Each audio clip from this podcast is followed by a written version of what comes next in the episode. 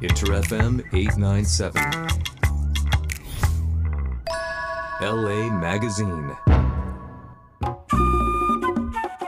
こんばんは旅人ひろしですこんばんは、デイです。LA マガジン毎週木曜深夜2時からお届けしています LA 在住の音楽プロデューサー曽内光陽さんとリモートでつなぎジャンルレスで LA の今を伝えながらマガジンを編集していく番組ですはい。はいということではい。D ははい。社会人になって夏休みとかってはい。取ったりする？一回も撮ったことないですね。12年、うん11、2年ぐらい。うんうんうんはい。ないです。そっかはい。じゃあ何休みならいやー、何休みもないですね。そういえば、今考えたら。うーん一昨年初めうて、ん年末にうんバリに行ったぐらいですね。おお2泊3日で。2泊3日のバリ2泊3日のバリ。ギュギュッとギュ そっかだから、はい。生放送とかもあるからね、うんうんうん。まあ、休めないんですよね。そうかそうか。うん。だから曜日のあれで動いていくことが多いからか。そうなんですよ。あひろしさんはでもねまとまった休みでもがっつり。俺も決めるからね。今年はこっからここはっていう感じでもう先にやっちゃうから、いいなあそう。だからもう半分働く、うん。半分旅に出るっていうこのスタイルをね、うん。そうやってこう決めてやっていくっていう。さすが。うん。旅人ひろし。そう。そんなことにねやっとるよ。うん、うん。いいな。そう,、まあ、そういった意味でいくとねそのその旅先を LA にでうん。とかでね過ごしたりするんやけどそこにまた住んでるね、うん。うん、人間の感覚とまた違うと思うんでねそういうのをまた LA マガジンでも紹介していけたらなと、はい。うん、思いますのでまずは LA に住んでいる音楽プロデューサーの曽内光陽さん。日本の皆さんこんばんは音楽プロデューサーの備え紅葉です。光陽さんは夏休みとかって？あんまりその夏休みって感じでは取らないけどあ取らないですね。うーん。まとまった休みって感じではないのか。そうですね。ただ僕の場合そのコロナの前とかはこのレコーディングでどっか行ったりってことが多かったんでそれをなんかもうちょっとだけ長めに滞在してそこを探検するみたいなことは結構多かったですけどね。そうかそうか。ちょっとロングステイにして、そうそうそうそうせっかく来たしみたいな感じで街並みもみたいな、ううん。ーそういうのは多かったですんね。なるほどなるほど。そっか。だから仕事を絡めてうん。どどっか行きたいなと思ったらそこをし仕事にして そうそういう時も。パターンってことか。そうそうそういいな。あそうそうそうそうそう。あーそれもまたいいね。いいっすね。そう。そうだから。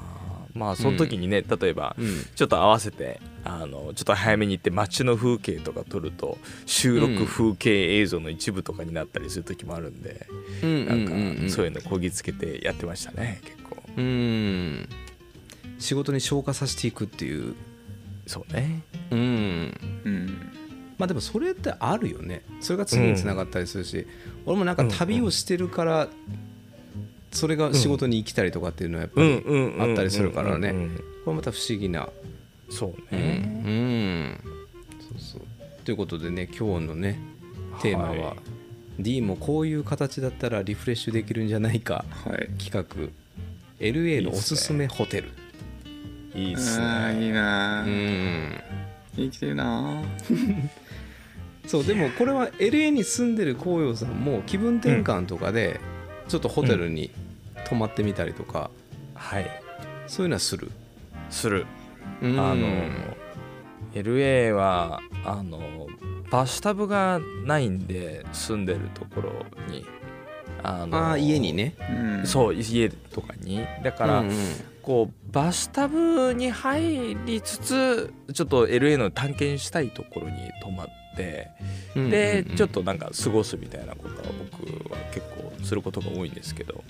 うんうんうんねうん。そうね。だからその中でちょっといろんな LA のホテルとかにこう泊まってみた中でちょっとおすすめっていうのがあるんでそれをちょっとご紹介できたらななんて思ってますね、おではじゃあ早速。はいじゃあまあその中であのここは歴史的にも面白いしで、その施設的にもすごく面白いなと思ったところがあってダウンタウン LA にある12階建てのホテルで LA アスレチッククラブってところがあるんですよ。ううんうんうんでここが元はあの140年の歴史を持つその LA で初めて作られたプライベートクラブなんですよね。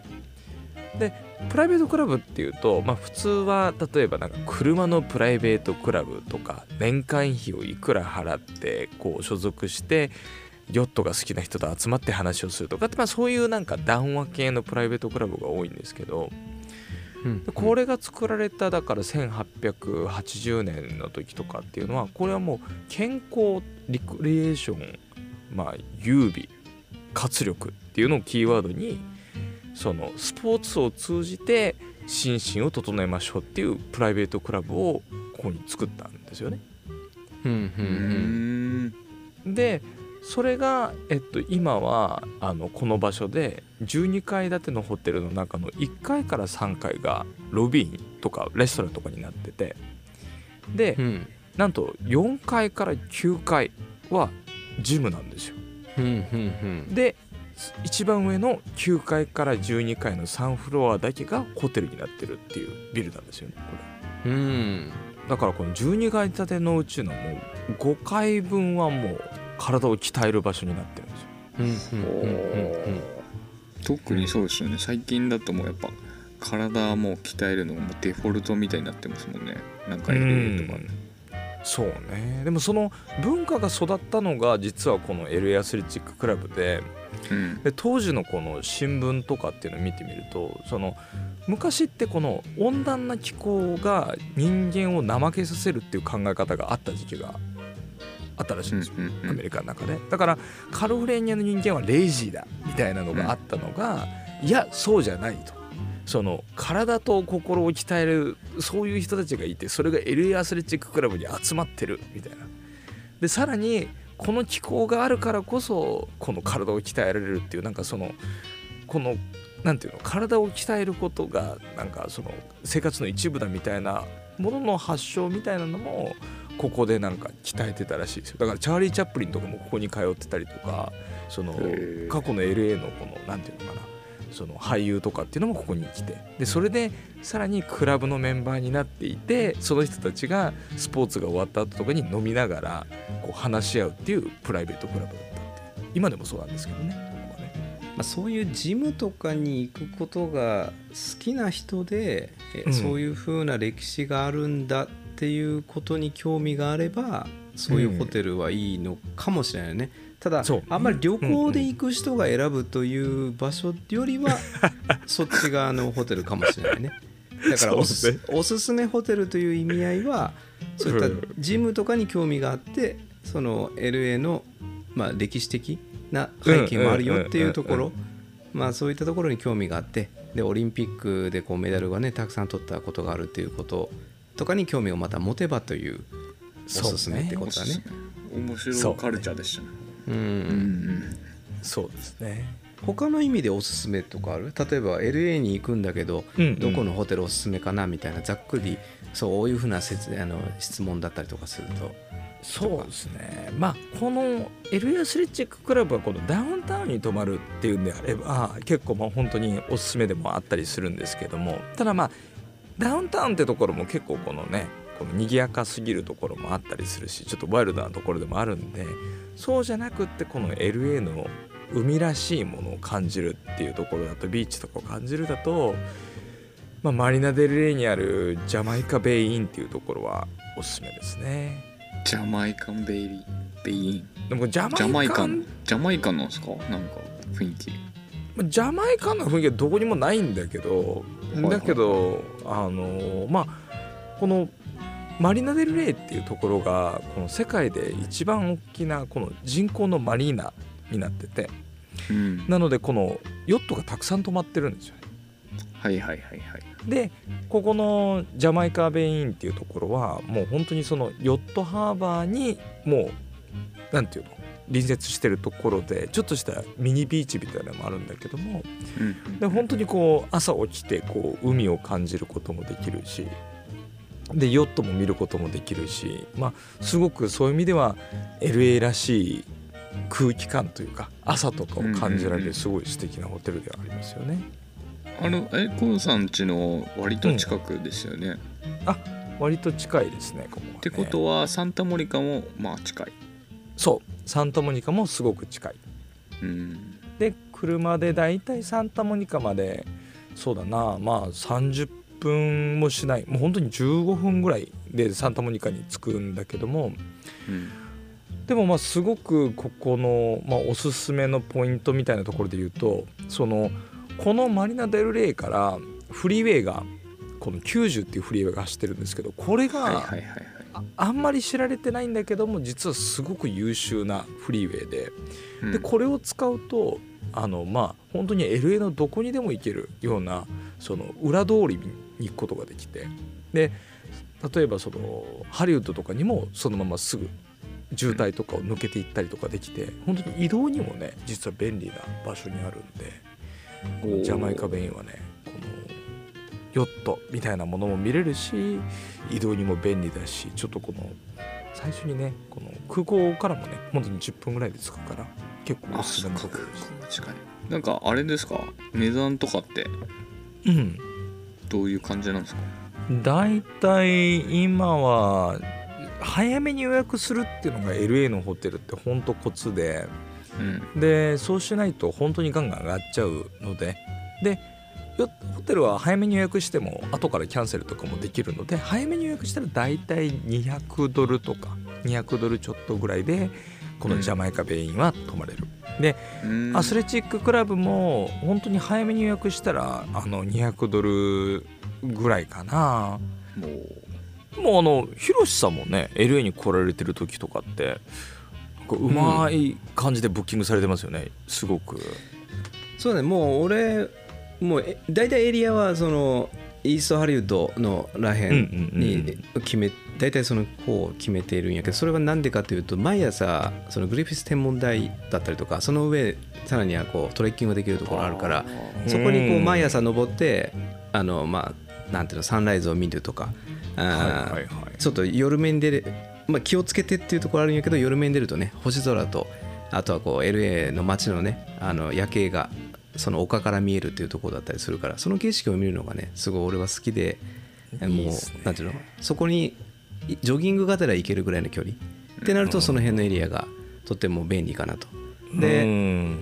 そう。だからやっぱこう目的に今あったような海にいね行くことカリフォルニアビーチを見たいんだってことであれば今ねうん浩平さんが紹介してくれたジャマイカベイだったりとか、うん。うんまあいいだろうしそういった歴史を感じるとかそういうのがあるからダウンタウンの方だったりとかね、うん。うん、なんかそれぞれの目的によってやっぱ広いからね、そうね本当うにん、そういうので選んでいくとまた面白いのかなというそう街だね。うん。そうね。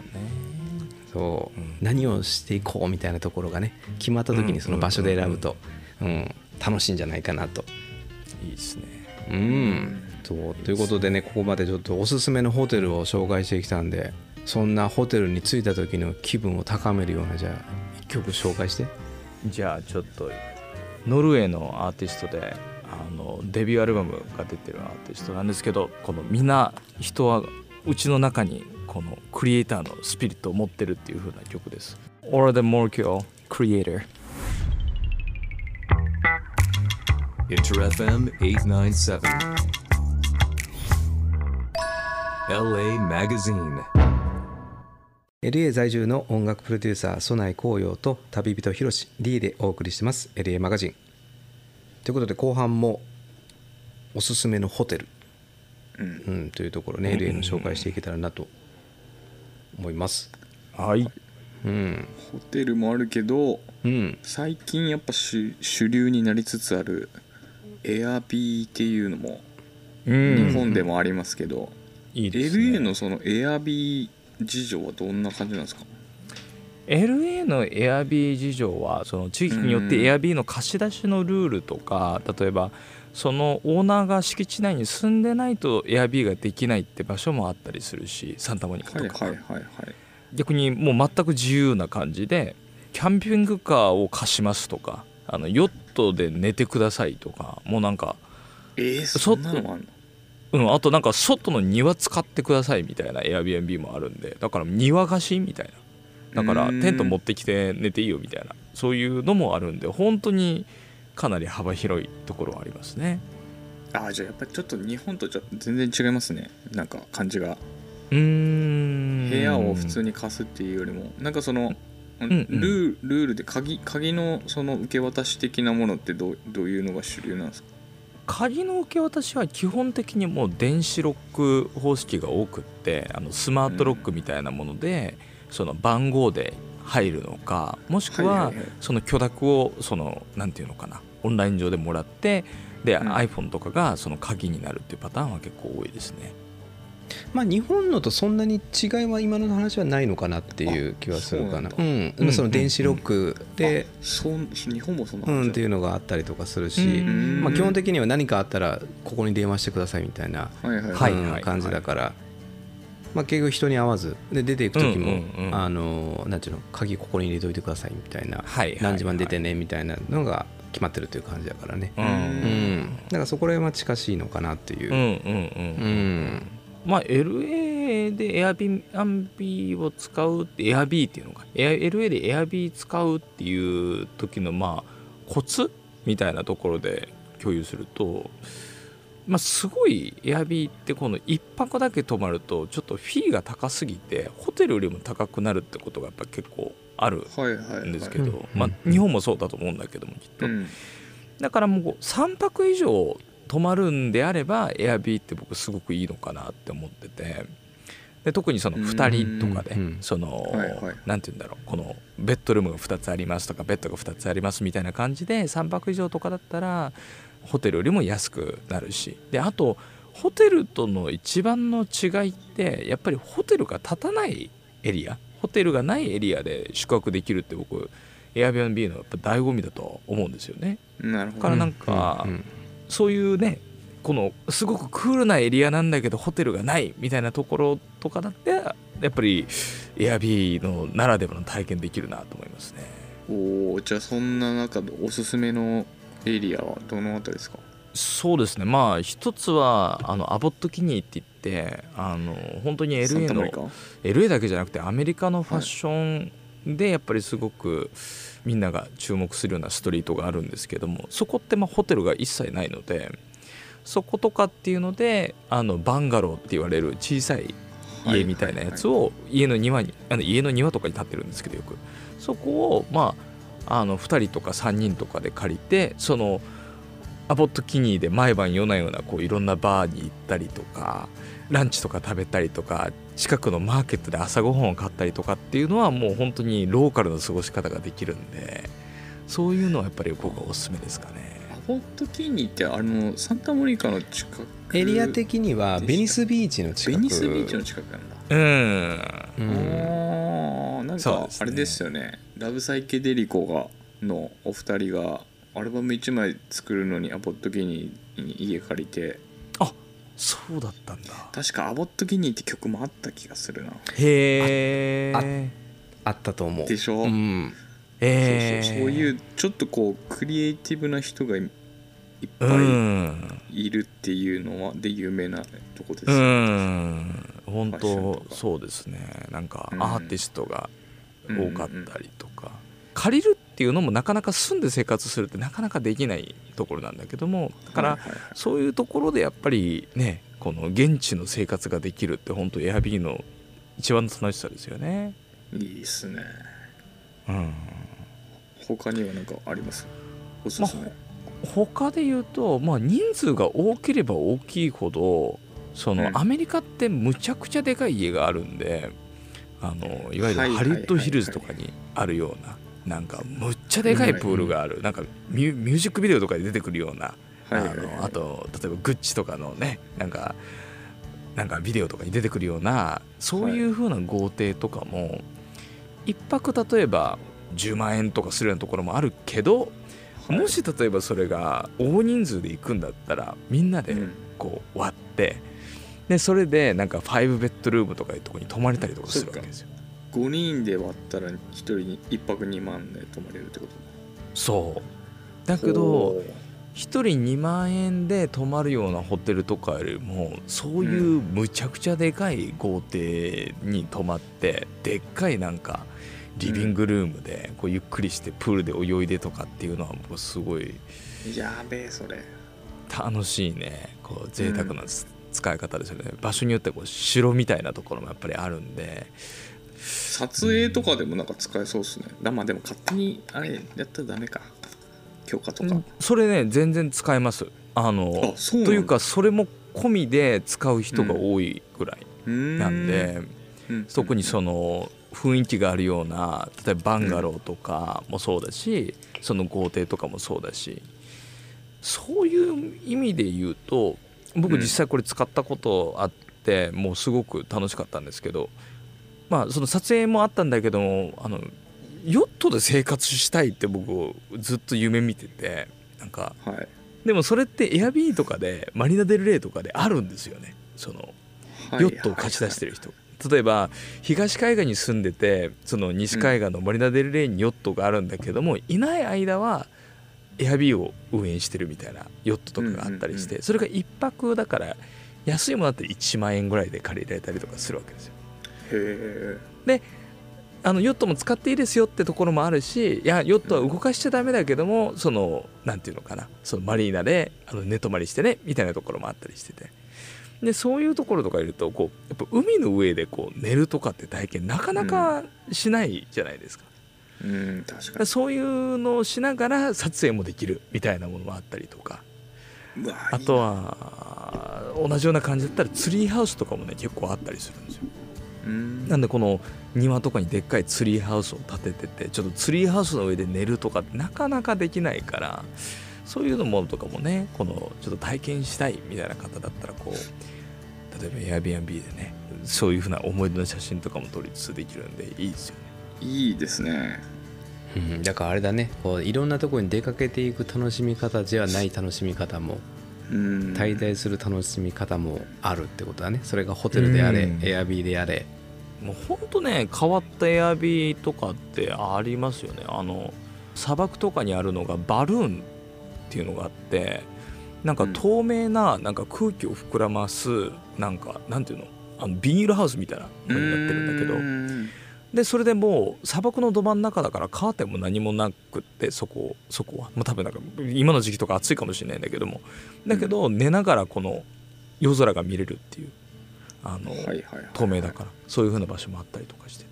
LA の中でも面白いものはあるけどもちょっと外れると自然と一体化したようなね泊まれる場所もあったりとかするから。ひろしさんとかね多分すごい好きだと思いますけどねそういうのね。そうね。あの日本でもグランピングっていうのが少しこう流行流行るというかあのいろいろ展開がある中であのいわゆる夜空を見る見えるようにあの、上がその透明になってるとか、うん、そういうふうなえー、施設もあったりとかするからあの自然の中に滞在してる感がいっぱいあるよね。うん。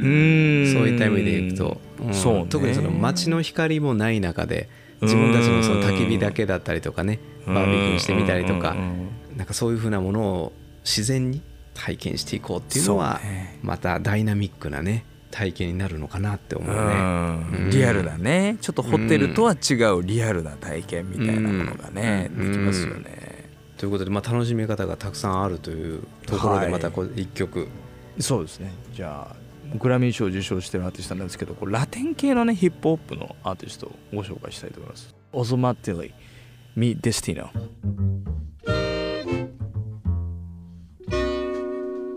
LA Magazine